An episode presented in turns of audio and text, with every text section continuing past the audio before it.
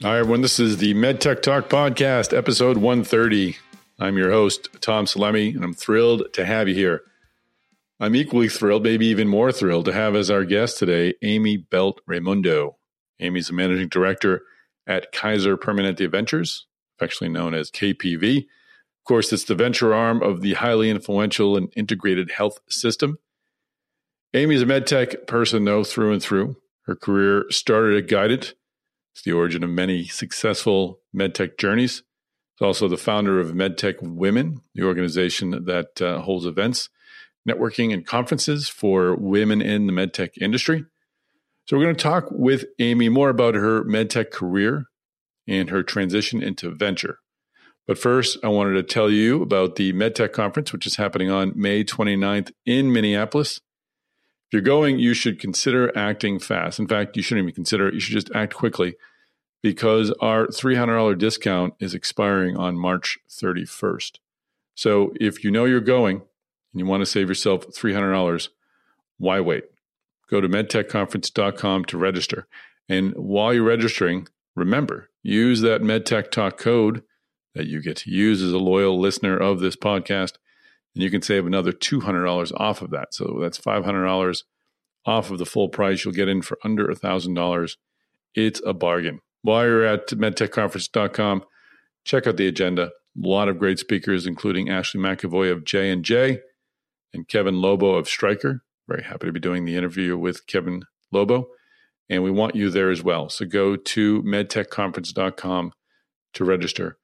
Use the MedTech Talk code and you'll save $200 off an already discounted price. So register before March 31st. Now we'll begin our discussion with Amy Belt Raimundo. First question is What led her to pursue a career in medtech? Let's find out. I'm actually a uh, failed chemist. I went to undergrad. You failed? How did you blow something was, up or? No, that would have been more dramatic and more fun. I just wasn't that good at it in college, as it turns out. Uh, I spent a couple summers early on in a, a chemistry lab um, in the town that I grew up in, uh, and then you know went to college and uh, you know thought this is what I wanted to do. And as one learns in college, uh, you actually get stacked up against other people that are actually quite good at something, and realize that that wasn't my gift.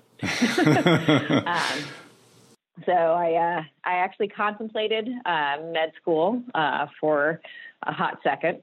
I uh, and then it was I balked at the summer uh, doing orgo uh, and went to cooking school in Europe instead.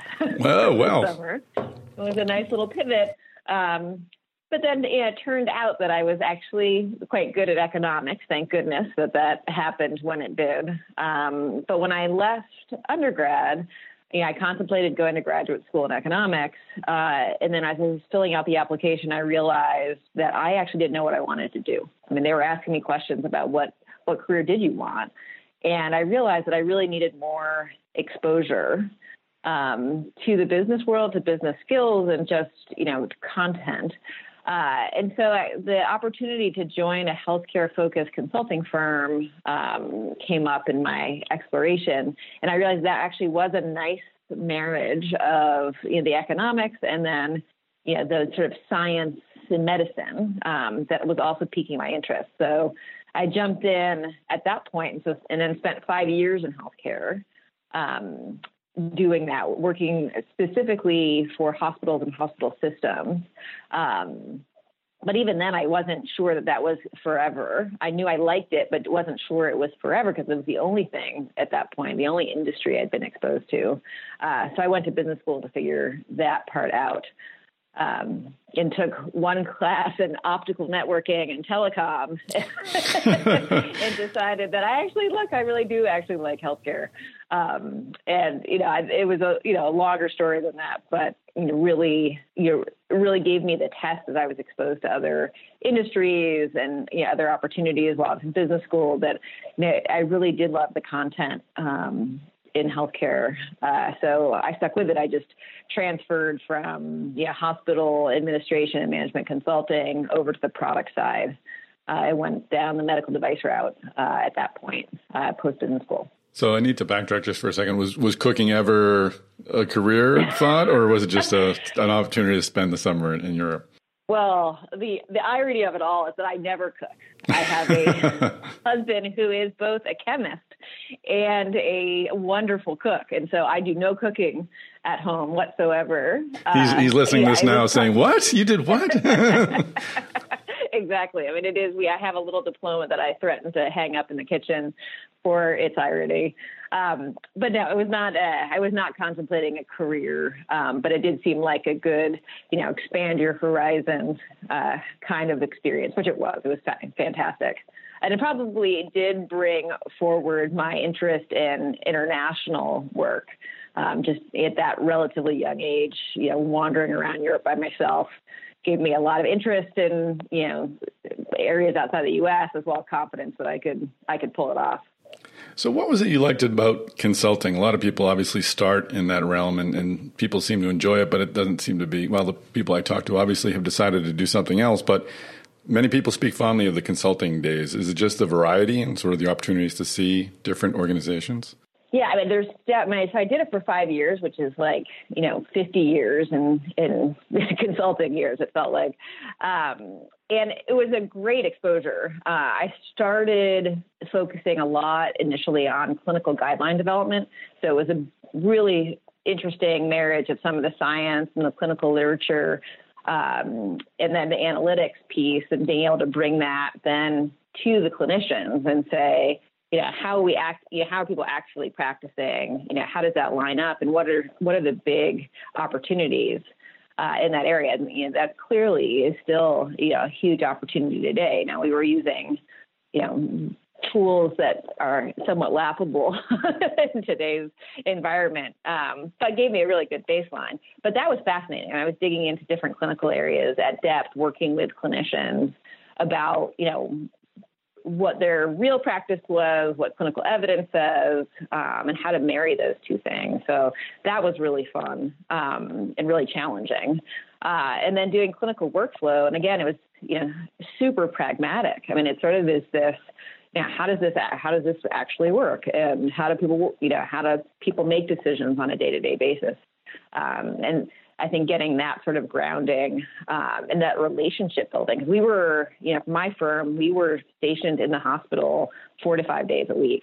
Um, and my office was always a converted patient room. And actually, one of the ones, my favorite one, was actually a converted NICU uh, because they had uh, they were moving had multiple hospitals in the system and they had moved the NICU services to a different one of the hospitals. And so they had this empty office space which was the NICU, and they left the bunnies on the wall and the window so you could see your see your baby. Well, it was like, hey, there's my consultant. I'm sure you had a lot of, a lot uh, so, of meetings in other people's yeah. offices. Like, can we not meet? meet? right, exactly. Undercutting um, my leverage. So, uh, you know, that was fascinating, and I w- and I was also exposed. My actually my first project was in uh, Toronto, and so I got immediately exposed to a different healthcare system um, before then returning to US based projects from that point. But I got to see all over the country. I was staffed everywhere um, the middle of the country, East Coast, West Coast, Southeast. Um, so that was just enlightening, and, and you know, people are, are super interesting. I'm, yeah, I'm definitely an extrovert, so I think that part of consulting appeals as well. So after five years in consulting, Amy pursued her MBA, and of course, she got it. And in doing so, she actually had the opportunity to uh, take an internship at Guidant. And she turned Guidant down. She took an internship with Bristol Myers Squibb instead. But she came to realize that medtech was where she wanted to be. Let's listen. I think what was attractive to me about med device, you know, having been exposed to pharma, is that you know I don't come with a PhD. I don't come with a technical background because we talked before. I'm a failed chemist, and so med device actually had, from a business person's perspective, a lot more moving parts and a lot more things you could optimize and make decisions around. And so it really, you know, having had sort of the pharma exposure where it was a little bit more limited for me and from a business perspective, that med device actually, you know, one was happening on a faster time course uh, and also had more moving parts to to, to be able to think about and make decisions around from a business perspective and a resource allocation perspective. Uh, so that to me was, you know, a better match for my personal background. Mm-hmm. Um, and I really liked uh, the the team at Guidant as I got exposed to more of the folks, and that has remained true today. I mean that, that you know. I always believe in you know picking your company in part for strategically how it fits with your career, but and then ultimately the sub selection is definitely the people you'll be working with because you'll be working with them you know for the rest of your career. What was it about Guidant? Because so many people I talked to who worked there just point to it as one of their, their high points of their career. They just had a lot of fun there. Uh, was it was were you based in Silicon Valley? Was it the fact it was kind of a med tech company yes. in the valley? So was it that, or what was it about Guidant that made it so special? Yeah, I think there was um, one is the uh, full of really smart, really dedicated people um, who really did the work, and so I think that to me always matters. Um, I think it was also a really important, it had a really important mission drive to it.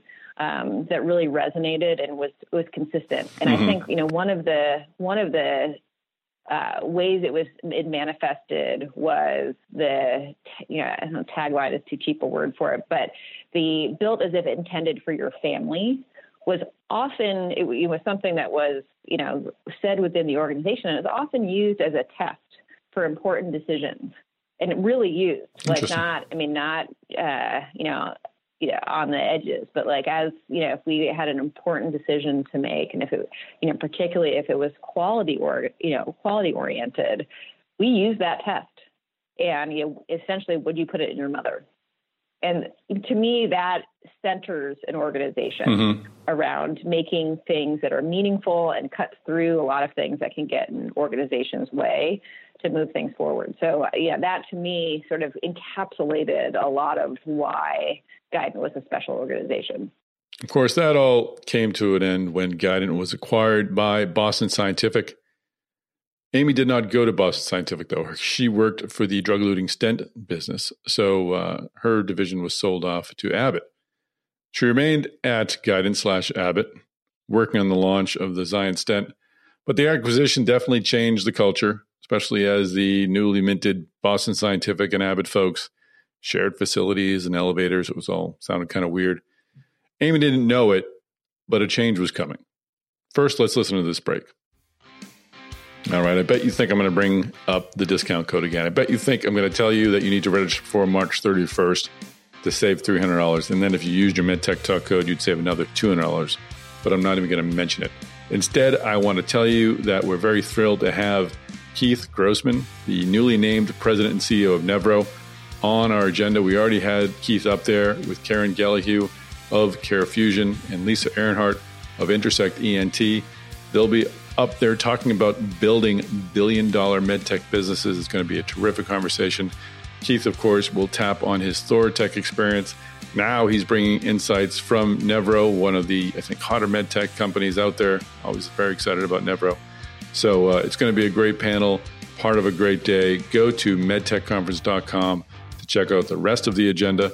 We're thrilled to have Keith, Kieran, and Lisa on the panel, and we want to have you there as well. So I'm not going to mention that if you register by March 31st, you'll save $300. And I promise I won't even talk about the MedTech Talk code. Not anything. I won't say a word about saving $200 if you just type in MedTech Talk while you're registering under the already discounted rate. So that's it. Promise is kept. Let's get back into this conversation with Amy Belt Raimundo. So even after the acquisition and the sharing of the elevators and all that, Amy wasn't really planning to leave Guidant slash Abbott. She was involved in launching Abbott's drug eluting stent, but she soon began to ask questions about how she wanted to spend her workday. And those questions actually brought some answers from an unexpected source. Let's listen. You definitely reflect upon, oh, what do I really like doing um, of what I've been doing?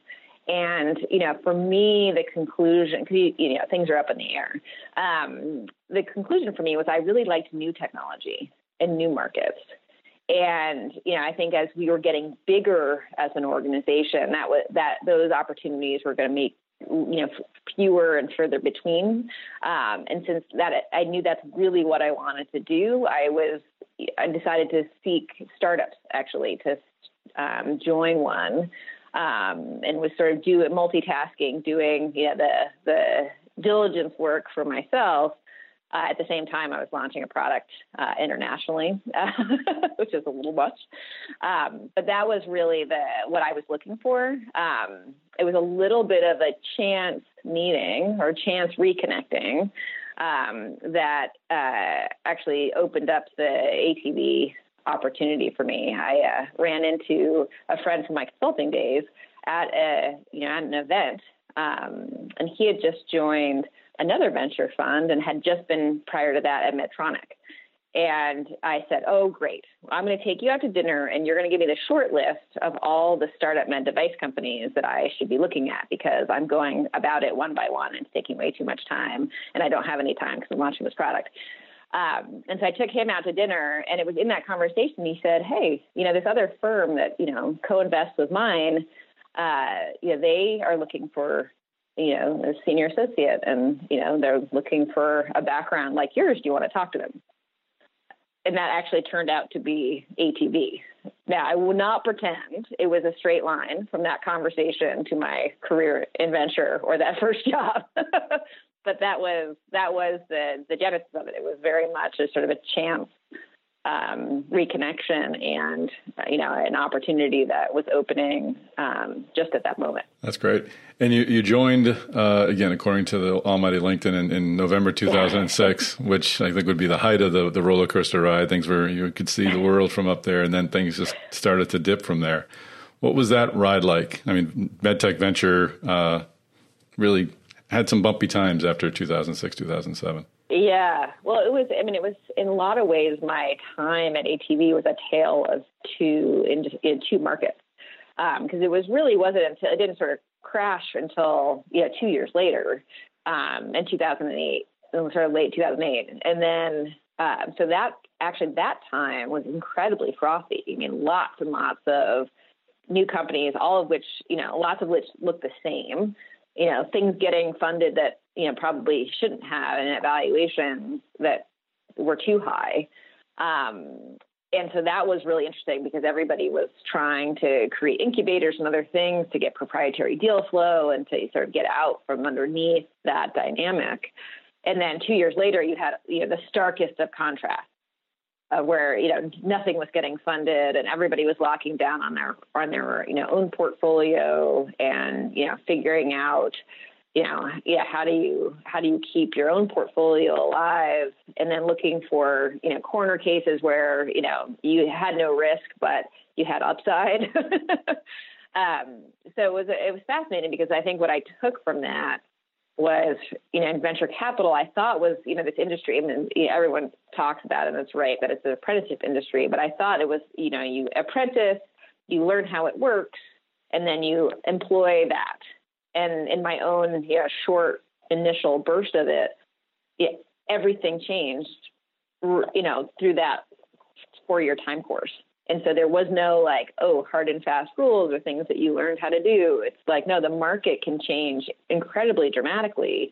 And so you don't have these rules to follow or these concepts to employ because you can have, you know, and it can, it can change, you know, overnight. Um, and so you've got to really think that through over the arc that you're holding these companies. Um, and so it was, a, it was a great first education in venture capital, but it was uh, not what I expected. Interesting. What do you think that I was talking uh, to James Eady at uh, Austin Ventures in a podcast a month or so ago, and he had come and he came to venture a little later, so he didn't really get into it until maybe 2011 or 12. So he missed all of that. He missed kind of the the boom years and then the bust years. And so what we're faced with today is a reality he knows.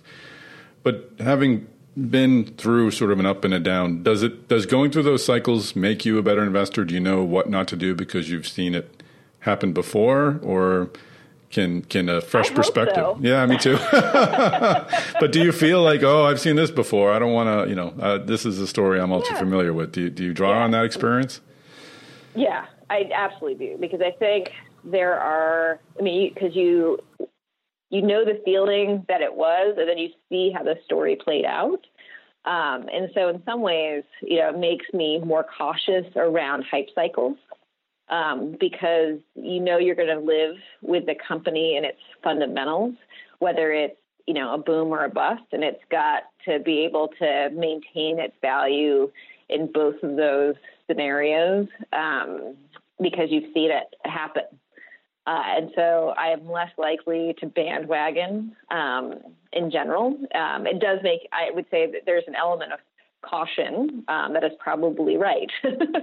that, you know, I have to feel like I can represent the, the fundamental value of a company to myself. And even in, a, in an environment where, you know, the, the dollars go away for a period of time, um, that, you know, that there the company is still know will still build and have um, have value and maintain itself and maintain its value over that longer arc.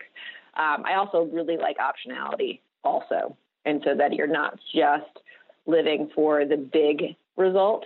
Um, the, it's like the only path along the way. I like when there is sort of a, a, shorter time frame where there's a you know there's a uh, a good meaningful outcome, but then has optionality to a larger one. Just knowing that yeah, the environment can change a lot over that time frame, and if you've got to your only only opportunity for a return is in that huge scenario, long case. Um, it can be tough to to get through the the short term, you know, semi short term, you know, four or five years of a cycle.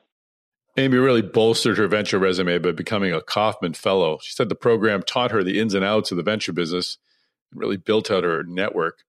The fellowship spanned from 2007 to 2009, so she was in the midst of it during the Great Recession, and she began to hear from LPs and others in the venture industry about how the recession would impact that industry. She was still a junior member of a venture firm, so she saw limited upside. She also saw a great fit at Covidien Ventures. Let's find out what led her to join the corporate venturing group. Part of it was, you know, this state of the venture, the private venture uh, community. I mean, there was not a lot of upward room for, you know, at that point I was a vice president to become a principal and a partner um, in the private world. But what I had was the combination of private venture experience and corporate med tech experience. And so that actually uniquely qualified me for uh, corporate venture at medical devices because I really understood the navigation and the dynamics of both. Um, and, there, and those things often don't fit together that naturally. Um, you know, people that work in small firms um, you know have it can have very different ways of working and patience for large corporate process um, and then vice versa. The people that have you know career large corporate process you know may not you know fit well or enjoy a small firm environment and being able to bring those things, two things together. Was you know, so the value proposition I was uh, bringing to Covidien. And for me, that gave me the opportunity to start doing deals uh, and get to that next level, which you really need in order to have a career in venture. Um, and and that opportunity turned out great. I mean, that was you know more more than I even you know I was sort of going in for the ability to do deals and continue in venture, but got way more out of it uh, than just that. When you're when you're negotiating a deal as a member of a corporate venturing team, do you does your prism change at all from that of, of, a VC? I mean, obviously, you may look at different companies for different reasons that fit into your corporate parent, but once you're actually into the deal making, how different is that process as an institutional VC versus a corporate VC? I think it depends on how each corporate VC is set up and for how much they press the pedal on the financial return against the strategic impact. Um, I think what was interesting about the time with Covidien was it was when you know, private venture, as I mentioned, was receding. You know, everyone was sort of locking up um, in terms of protecting their current portfolio, um, but doing less new investments or follow-on investments in other people's uh, deals. That was the beginning of the rise of corporate venture within uh, med device. I mean, there was always the JJDCs of the world, but you know, really the expansion of the corporate venture started then. And so, in some ways, you know, we were acting like traditional venture capitalists as opposed to coming around, you know, coming in at the last round right before you acquire, which is a very different negotiation than if you are coming in at a B, Series B, you can't overprice the deal because they still have to raise the C and the D, maybe the E, um, before they're really a takeout target. Um, and so it's got to the pricing's got to survive that process. Um, and so you have to think much more like a traditional venture capital capitalist in terms of pricing. Um, I think from a what was interesting offset um, was, you know, I think we had less of an uh, appetite. We didn't have to drive our return multiple as high um, as traditional venture capital groups. Um, but we also were more realistic about what the exit actually would look like. And so, in some ways, that came out in the wash, like in terms of our pricing. because you know we were talking to the people that would be the buyers within our our own organization, and so we I think had a, a realistically more um, conservative view of what the ultimate exit would look like, and therefore our you know smaller appetite for a multiple offset the fact that you know the exit was probably going to be smaller. Um, so I, we ended up not, you know, sort of participating much more like a um, traditional venture fund um, what I really enjoyed about it was that that connection to the you know potential acquirers and you know having the insight about what they were looking for and why and what the dynamics were uh, within the organization um, and within the markets uh, because I think when I you know was looking from the outside you sort of project upon organizations about what they're looking for um, but you often get a lot of it wrong so let's fast forward a bit to then how that experience at Covidien uh, translates into what you're doing today for uh, for Kaiser Permanente Ventures. First, just tell us a bit about uh, where you fit into the the behemoth of Kaiser Permanente. yeah, so the venture group um, is uh, sits sort of in the middle of Kaiser Permanente. Obviously, we are not the focus of Kaiser Permanente, but in terms of we have representation um, both from a funding perspective, from through all the all the areas of Kaiser Permanente, um, as well as uh, investment committee uh, leadership that we work with closely um, and, and improve each one of our investments.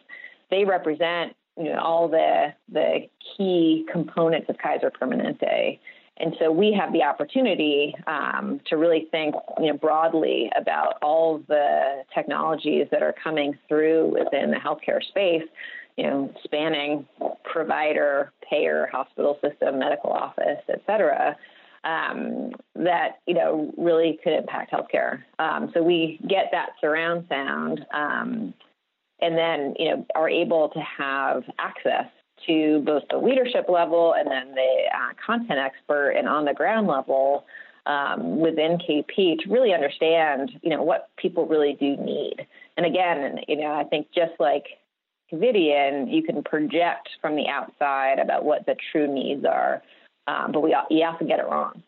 And so, actually being able to speak to the people that are making the decisions or you know making resource trade-offs uh, it really informs you know what's likely to get uptick um, and be really useful. You know, we'll, still get it wrong as you know things evolve and change, um, but it really I feel gives us an advantage uh, from an investing perspective, as well as you know framing it in yeah how is this going to impact you know what is the impact going to be um, from a you know KP perspective. Um, it doesn't constrain us, so we don't invest only in things that would be useful to KP because, you know, even with a big customer, uh, N of one customer does not make a financial return. Uh, and then our model is, is distinct. And so we really look uh, to make sure that there is a broader, um, you know, not just tied to a specific model, but there's a broader need um, than just ours. Um, but we certainly get a really good um, ground truth about what's needed and, and the severity of the need or the severity of the opportunity and what the dynamics are behind it. So is your primary customer the the surgeon or the physician's office where patients are being treated, or is it the, the back office nowadays where they're collecting revenue and doing billing and, and whatnot? It's all the above. And that's why we have in our investment committee, our representation spans you know, executive leadership in all of those categories um, because there's opportunities everywhere. Um, and, you know, in some ways it's a challenge for the fund because we cover such a broad span. Um, but that's also, for me, what makes it so interesting.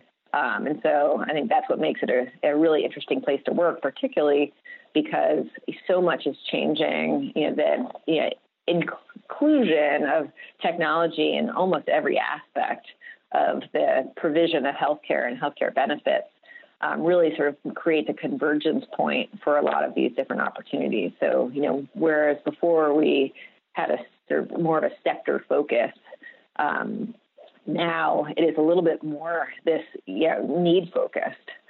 Um, and so we're looking at where are there opportunities to remove, you know, administrative burden um, or create efficiencies because you know there's you know opportunity to pull costs out of the system if we can be more efficient or faster um, on the back office side. But then it's all the reach out all the way to the, the clinical side where there's a clinician working with a patient and what are those technologies that you know improve an outcome or pr- improve a patient experience or a member experience if they're you know not you know actively working with a, a clinician but they are you know a health plan member you know what are those opportunities? And so it's it's really exciting because there's so many new opportunities and technologies coming through and seeing tech really come into healthcare in a meaningful way. Um, yeah i think it's creating a lot of those opportunities uh, and you know obviously challenging um, because you know old and new coming together, um, and industries coming together, which uh, you know has its challenges, but I think overwhelmingly the the opportunity it creates is is much more important and much more exciting. So, what does a, a med tech company need to look like to draw interest from, and eventually a, an investment from Kaiser Permanente Permanente Ventures? What uh, what do they need to offer? Uh, how do they need to, I guess, demonstrate value for the system? The the obvious answer is that it affects outcomes for our members and our patients, um, and so we look to see evidence of that, and it has to be a meaningful difference. Um, subtle differences, you know, aren't particularly interesting um, and, and, and tough to maintain over a long period of time. But you know, opportunities that really do change the outcome that we could imagine, you know, on a broad base, um, being able to to affect the quality of a you know of a patient's life, um, you know, it's sort of you know pretty simple, straightforward. I think the part that's probably uh, even more pronounced, but it was true at Covidien and it's it's even more pronounced at KP is the evidence that backs that up. Um, and granted, at you know different stages of a company's life, um, you know they'll have different le- levels of evidence. But you know, I think one thing that I took away from Covidien was if you're going to acquire a technology, that technology has to have legs, and part of the legs is the evidence base, both in terms of being able to support and maintain reimbursement, but also just the value that would create over over time because you're investing, you know, a lot of resources. Once you acquire a technology, you need to be able to maintain that over a five to ten year period. Um, and if you know if the the outcome erodes, um, or the payment erodes because the outcome erodes, um, you know, you, you know, you've just wiped out your opportunity and, and the and the spend you've um, the risk you've taken. Yeah, KP it's even more pronounced because we're talking about our members' outcomes, and so we are looking for um, the evidence that something will, you know, that will be maintained, the um, that it'll have an impact, and that impact, you know, isn't going to erode quickly. So, what is the best way to get in touch with the folks at KPV? Amy says you can find their email addresses on the website.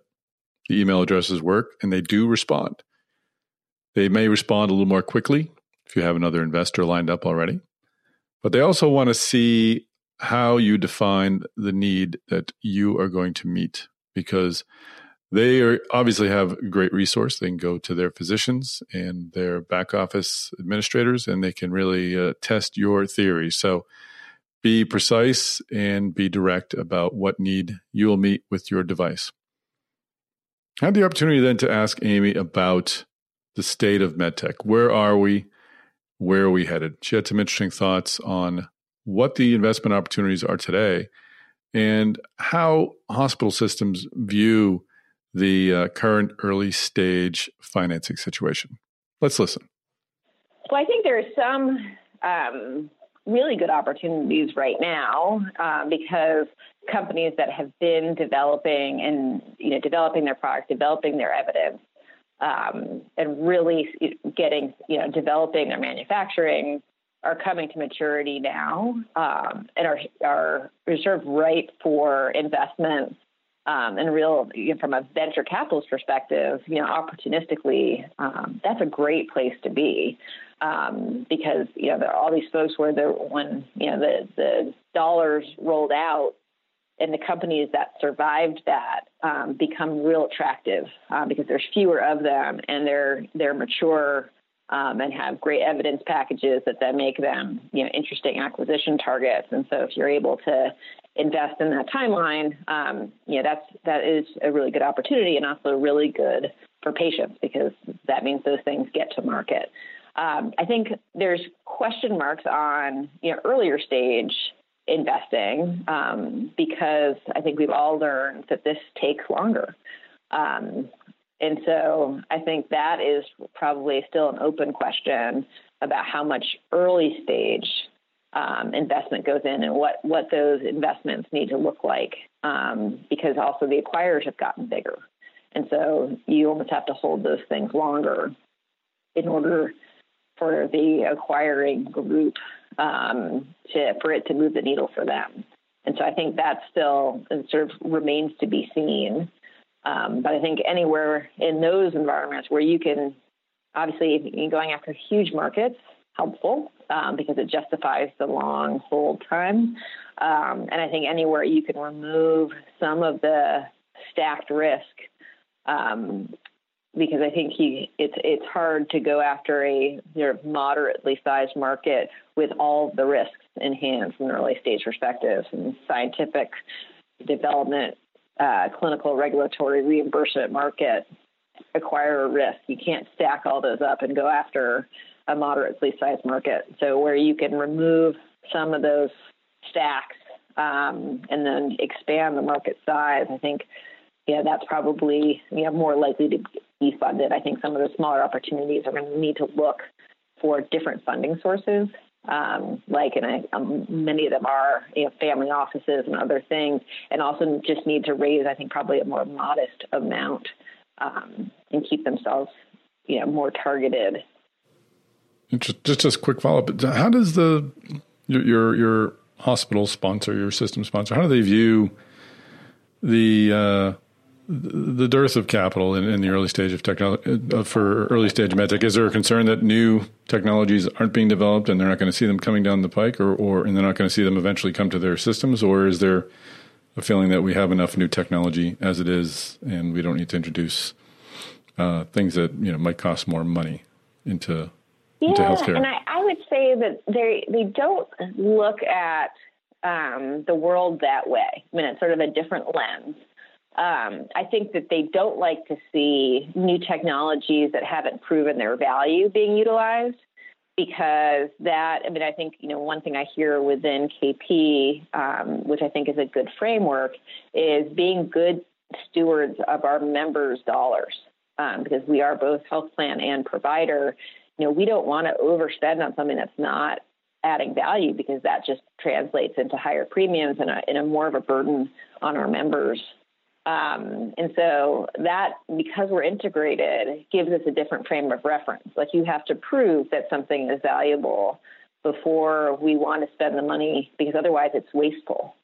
Um, and so I, I think you know they would rather see something really prove itself out and be valuable, and that's great. Like that's not, I mean, that's exactly what we should be doing and using. Um, and sort of get rid of the things um, that you know aren't at that level. And so I think they'd rather see the the haves and have not separate, um, but they don't think of it in the same terms of um, oh, you know, med device um, investing is going away because they just don't have that frame of reference. That is not what they're that's not what they're exposed to. That's a fair point. Great. Well, it's been a great conversation. I'm glad you failed as a chemist because you got to join us on, on MedTech Talk. So appreciate your uh, taking great, the time. Great. Thanks, Tom.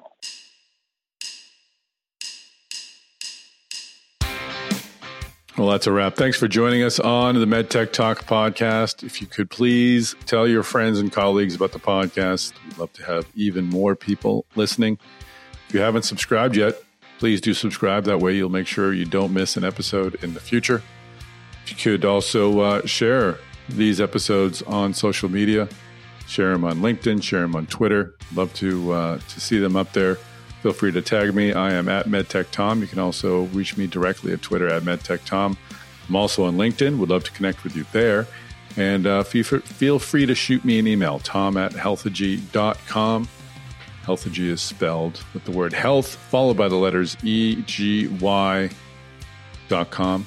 Healthegy is the producer of this podcast and the MedTech Conference, which of course is happening on May 29th and May 30th in Minneapolis. Once again, this is your uh, final opportunity to save $300 off the final registration fee. So go to medtechconference.com to register.